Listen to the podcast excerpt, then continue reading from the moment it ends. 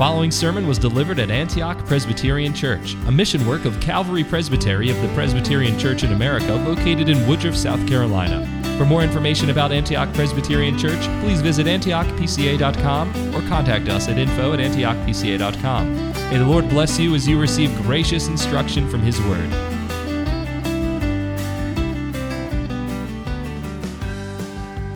Up to this point in Matthew's gospel, we have considered who Jesus of Nazareth is, namely Christ the Messiah, and how to become a Christian, namely through faith in Christ and repentance unto God, which always involves forsaking sin. These twin features of conversion, faith and repentance, they express our regard for who Christ is as both Savior and Lord. If you trust Him as Savior, if you believe He's the Messiah, then you must regard him as Lord and King. If you wish to follow him then as Master, then you must rest upon him as your soul's only hope for eternal life. So, having answered the first question, who is Jesus? And then the second question, how can I become a follower of Jesus? What does entrance into the kingdom of heaven look like? We move on to a third question What is the character of the Christian life. In other words, what does it look like to live as a citizen of the kingdom of heaven? As we turn to the opening of chapter 5 of Matthew's Gospel here in our text, this evening we will this week begin to consider the most famous portion of Christ's teaching, what Augustine of Hippo and generations of Christians since have called the Sermon on the Mount. In chapters 5 through 7, Matthew records for us a representative example of Christ's teaching on Christian living as kingdom living. This teaching is primarily intended for Christ's disciples, his followers, though many others gathered around him to listen in on this occasion, as we see from our text. Here we read Christ's description of the Christian religion, what it is Christians are to believe and to do Christian faith and practice. So let's now direct our attention to the text before us. The sermon itself is prefaced by the first two verses here of chapter 5, in which Christ acknowledges the crowds which have flocked to him, and then he ascends to a position on a nearby mountain suitable to address not all the crowds per se, but his disciples. He then situates himself in this situation, in this scenario, as an authoritative instructor seated upon the mountain among his disciples who are eager to learn from him. With the disciples, so too must we this evening ascend the mountain, go up to him, hungry to receive his wisdom, eager to receive his teaching. For he has come to convey important lessons to us regarding the kingdom of heaven that realm of restored humanity living under the direct rule and reign of God Almighty. The first lesson of the kingdom is expressed in verse 3 Blessed are the poor in spirit, for theirs is the kingdom of heaven.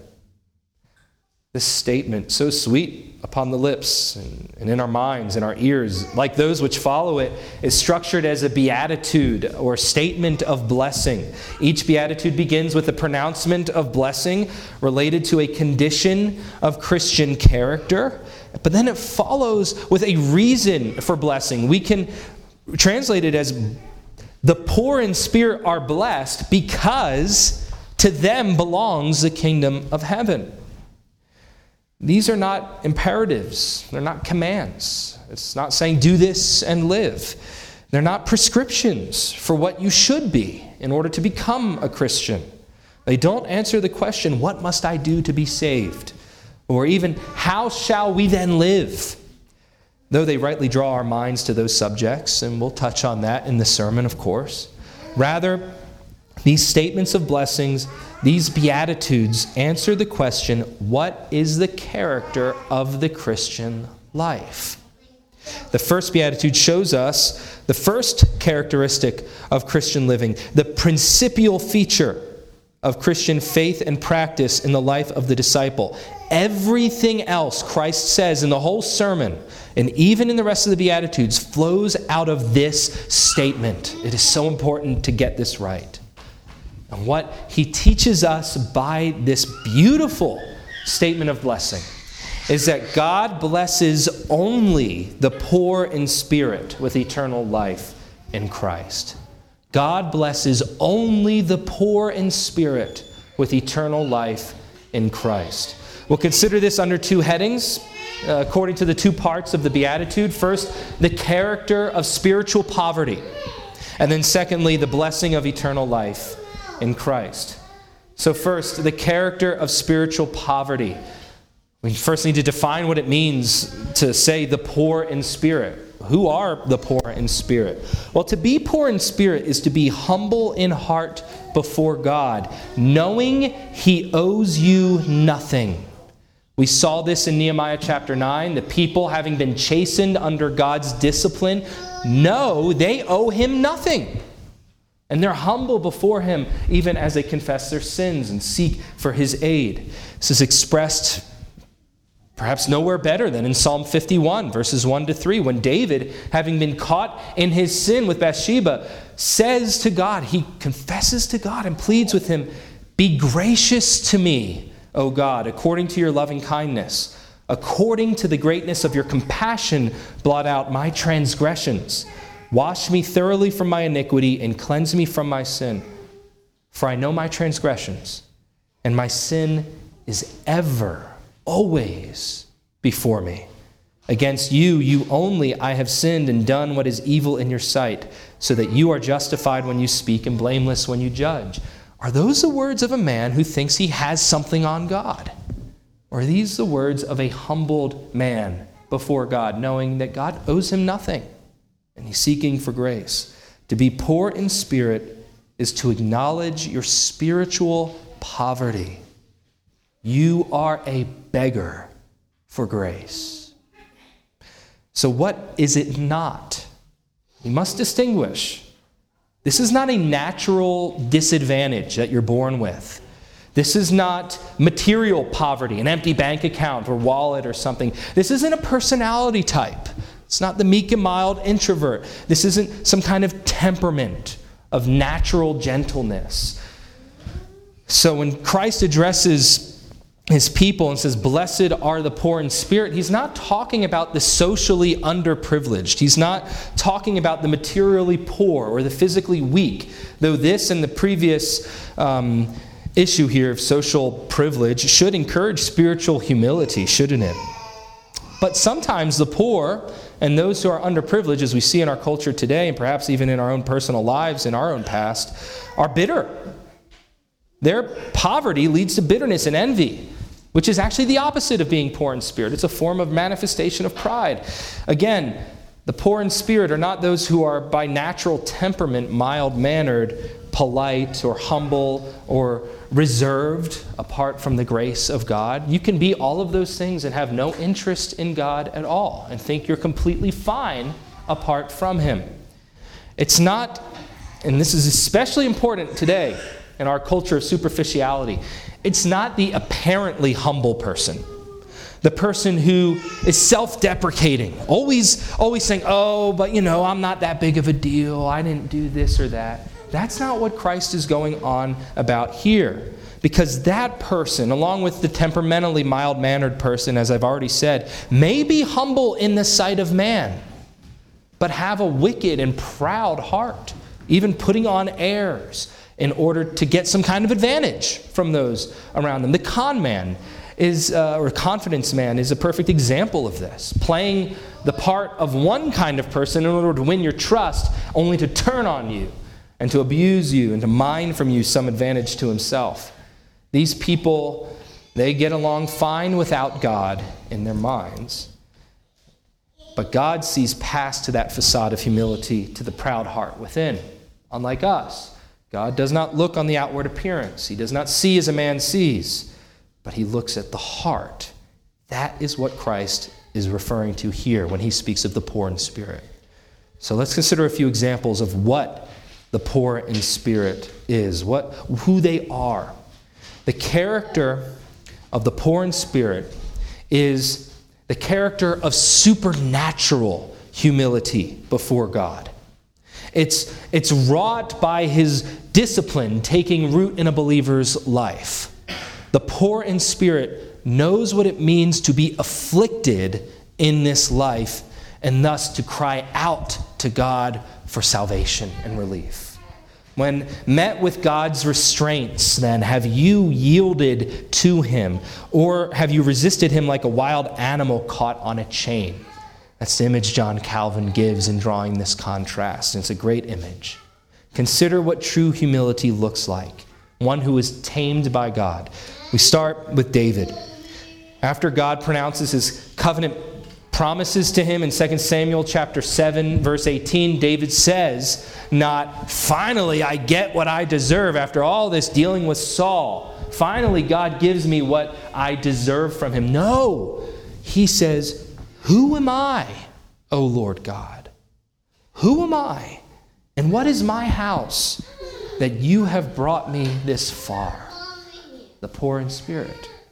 Moses in Exodus chapter 4 from a strong sense of his own weakness and inability and inadequacy, he instinctively recoils from God's call to lead the people out of Egypt. Now, Moses slips into sin in doing that, and we're told that God's anger is kindled against him. But yet, that instinct of saying, I can't, no, I can't do that. Me? No, I'm not worthy to do that. That is the heart of one who is poor in spirit. Gideon had the same response in Judges 6 14. He responds to God's call. He says, O Lord, how shall I deliver Israel from the Midianites? Behold, my family is the least in Manasseh, and I am the youngest in my father's house. He immediately goes to his own weakness, his own need. We move on to the prophets. Isaiah when he beheld a vision of the thrice holy God, he cried out, Woe is me, for I am ruined, because I am a man of unclean lips, and I live among a people of unclean lips. For my eyes have seen the King, the Lord of hosts. He says, Woe is me. He sensed his own, his own defilement and filth, his own distance and separation from the holy Creator, and he cries out to him in desperation. This is one who is poor in spirit. Jeremiah, in the very first chapter of his prophecy, when he's called to be a prophet, what does he say? Alas, Lord God, behold, I do not know how to speak because I am a youth. What is Jeremiah asking for there? He's asking for the Lord to give him what he needs because he knows he doesn't have it on his own. We can flip over into the New Testament then. Peter, bold, brash, apostle of God, upon which, uh, upon this rock I shall build my church. When Christ directs him to a miraculous catch of fish in Luke chapter 5, what does he do? He falls out of the boat. I imagine him splashing in the water, running up to Jesus, and falls at his feet and says, Go away from me, Lord, for I am a sinful man.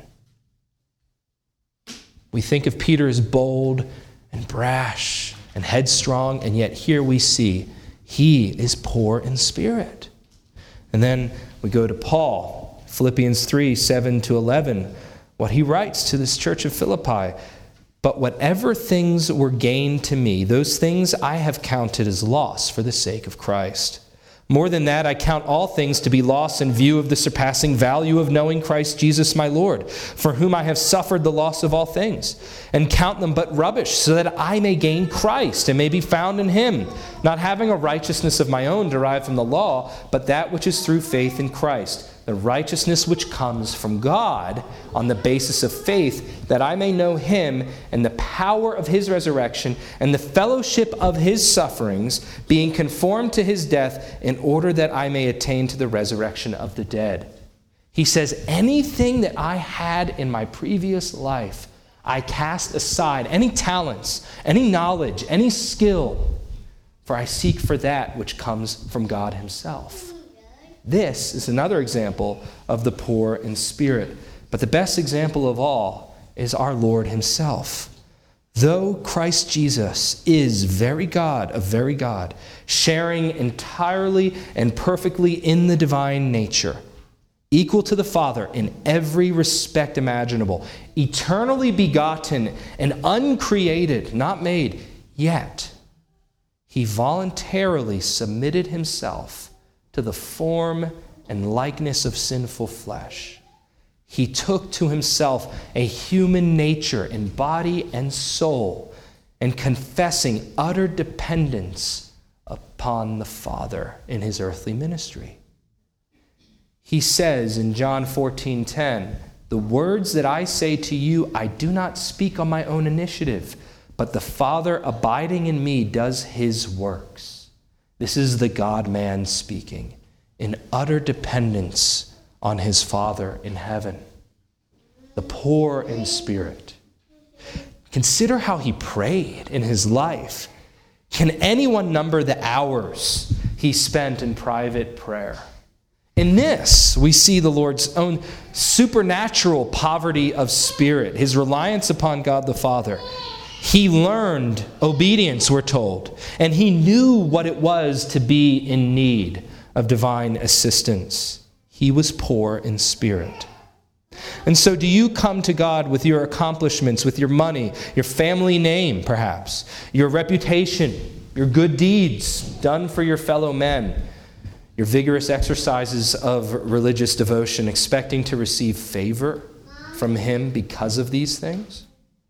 Or do you come to Him daily with the humility expressed in that psalm which we sang right before the reading of the word. O Lord, my heart is not proud, nor my eyes haughty or boastful or arrogant. What is your posture before God? Are you poor in spirit? Examine your heart on this point. Does the thought ever creep into your mind that He owes you something?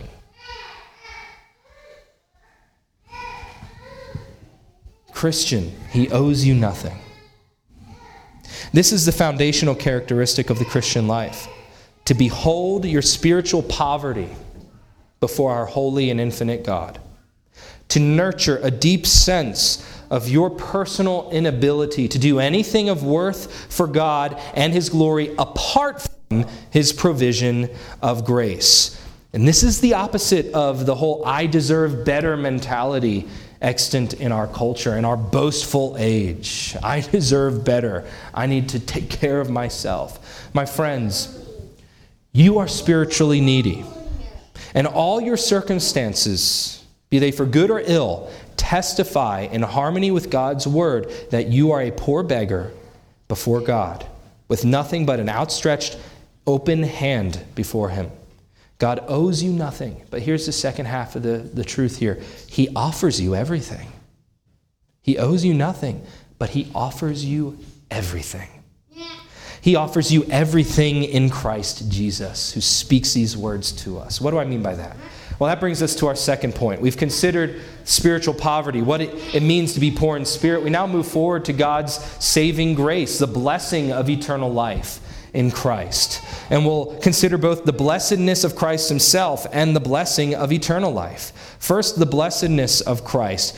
This blessedness of eternal life the blessing that, that we proclaim to our neighbors and seek to present before them and offer to them. It's expressed in our beatitude as the kingdom of heaven.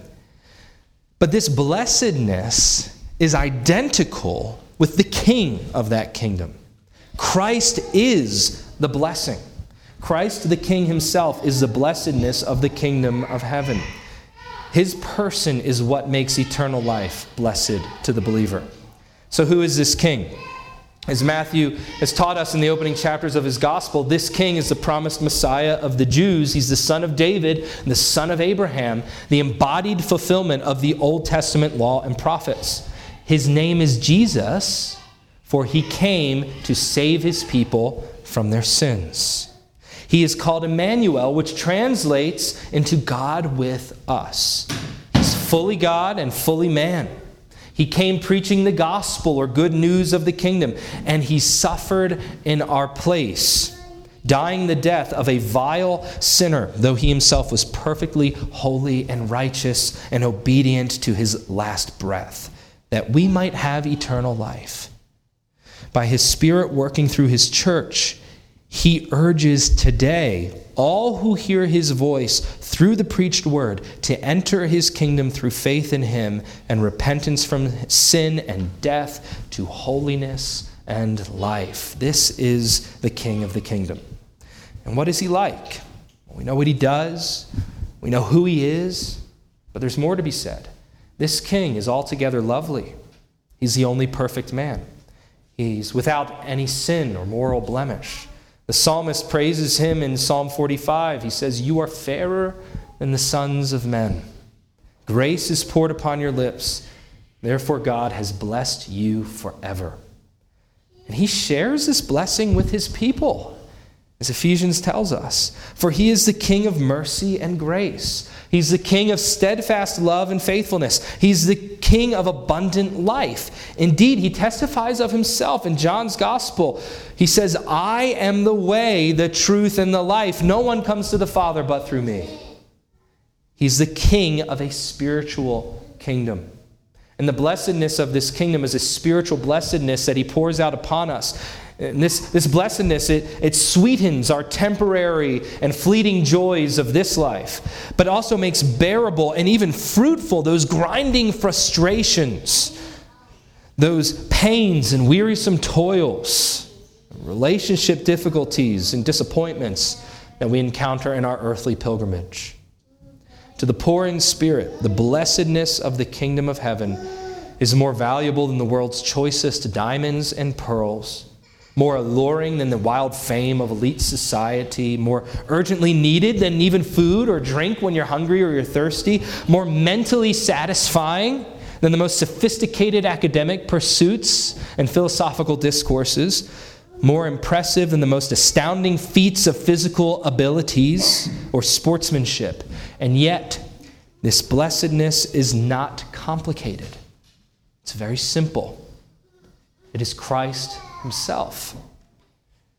The king is all the glory in Emmanuel's land. And just as we cherish and prize our loved ones and our families and our circles of friends in this congregation, so too do we possess the Lord Jesus. And this is what it means then when he says, Theirs is the kingdom of heaven. They possess something. What do they possess? Jesus Christ Himself. This is the blessing of eternal life that we hold out to our neighbors. Blessed are the poor in spirit, for theirs is the kingdom of heaven. Theirs is the King of heaven. What does it mean to possess the kingdom? To lay claim to its king as our own, to be recipients of his infinite blessedness, to inherit eternal life, simply put. In the very first place, it means to enjoy spiritual union and communion with God through Christ. Ephesians chapter 1 has the most, uh, the most straightforward, or I should say detailed, explanation of this, starting at verse 3. Blessed be the God and Father of our Lord Jesus Christ, who has blessed us with every spiritual blessing in the heavenly places in Christ. Just as he chose us in him before the foundation of the world, that we would be holy and blameless before him. In love, he predestined us to adoption as sons through Jesus Christ to himself, according to the kind intention of his will. To the praise of the glory of his grace, which he freely bestowed on us in the beloved. Speaking of Jesus.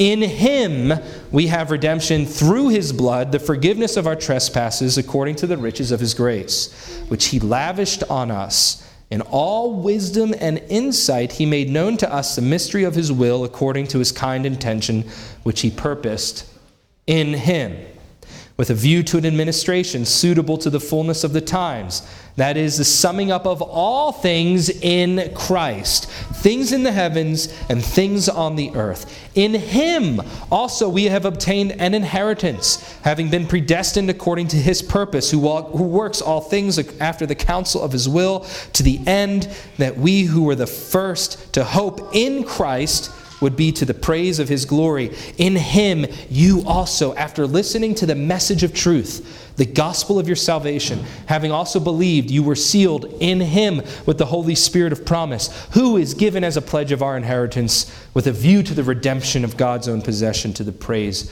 of his glory. Notice how many times the phrase in Christ, in the beloved, in him occur in this text. This is the foundation. This is the touchstone of Christian salvation and blessedness. In union with Christ, we are born again to a living hope, made into new creations as a restored humanity for the glory of God. We have been called to render to him praise in Christ. In the second place, and logically following our union with Christ, are those four great features of our salvation. We don't have time to get into them in much detail, but they're worth highlighting here. First, our justification, which is the crediting of Christ's righteousness to our records and names before the judgment seat of God the Father, so that when He looks at us, He sees the righteousness of Christ.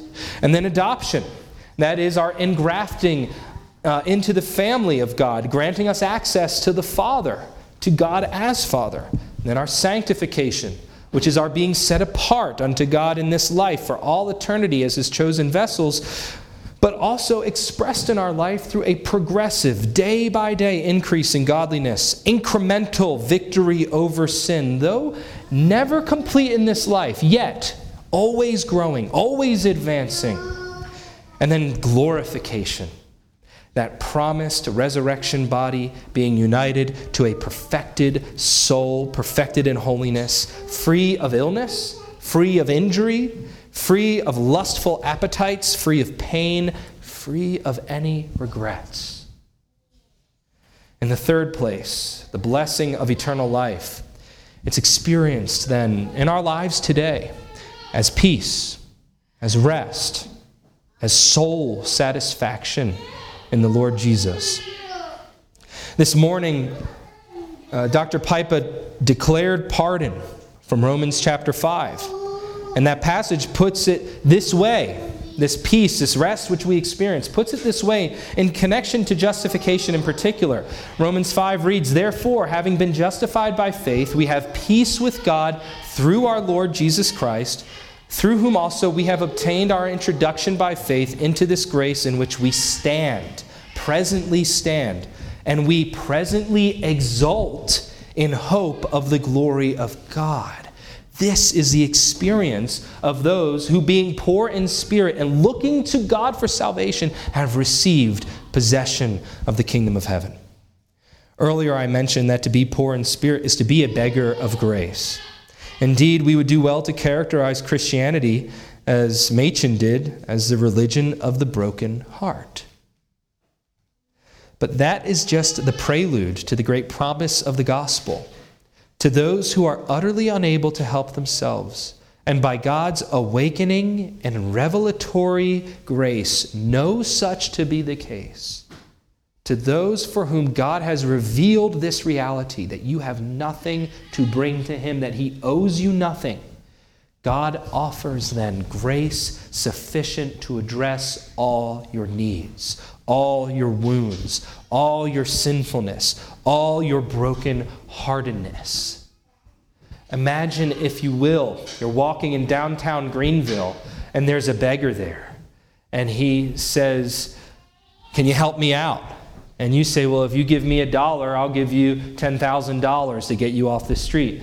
And he says, What kind of offer is that? You know, I don't have anything. But then you put the dollar in his hand. It's a familiar illustration, one I've heard several times, but it's a good one, and I couldn't come up with a better one.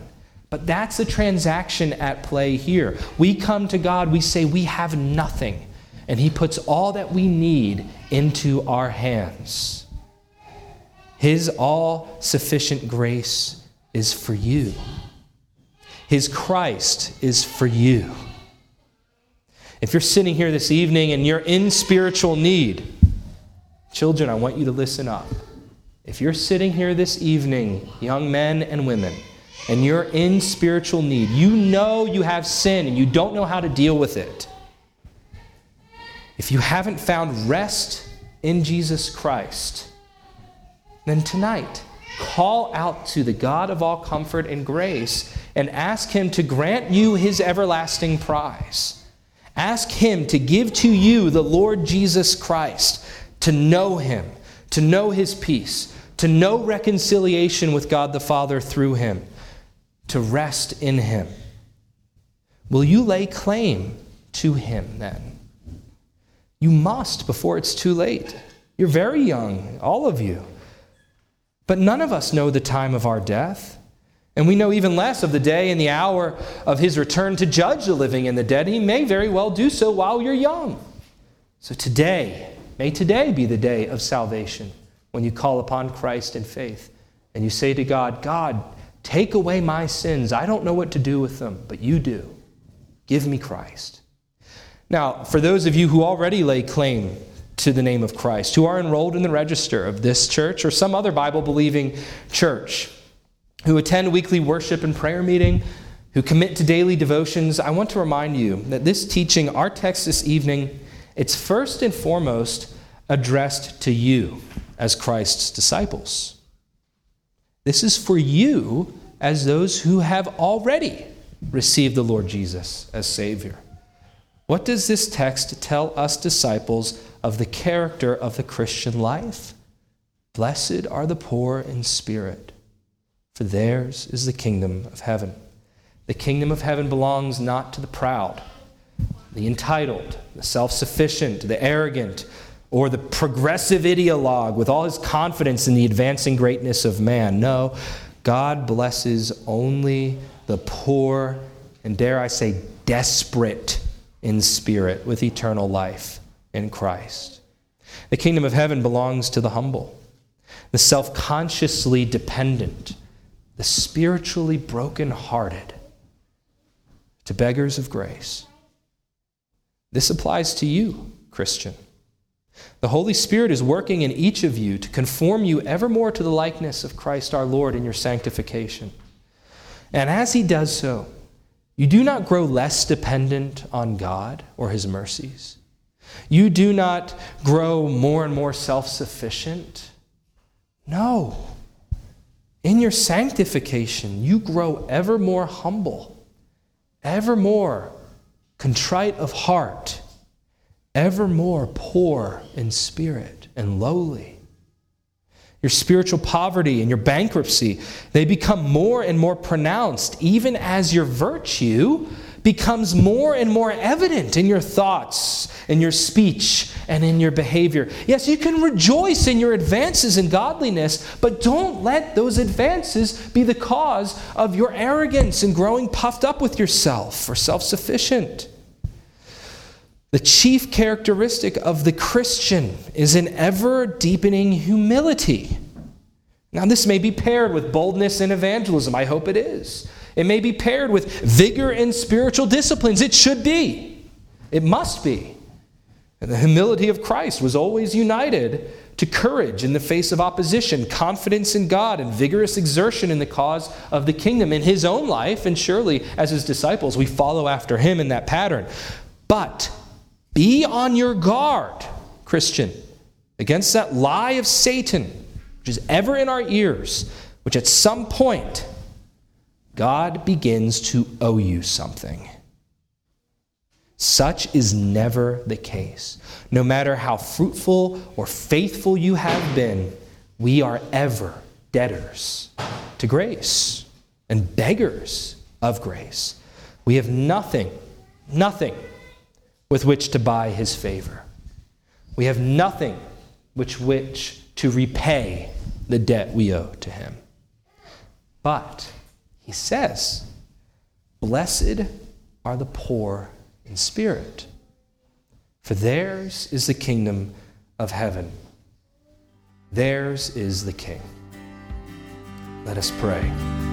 Thank you for listening to this sermon from Antioch Presbyterian Church. We are located in the historic Cashville community of Woodruff, South Carolina, near the intersection of South Carolina Highways 101 and 417. For more information about Antioch Presbyterian Church, please visit antiochpca.com.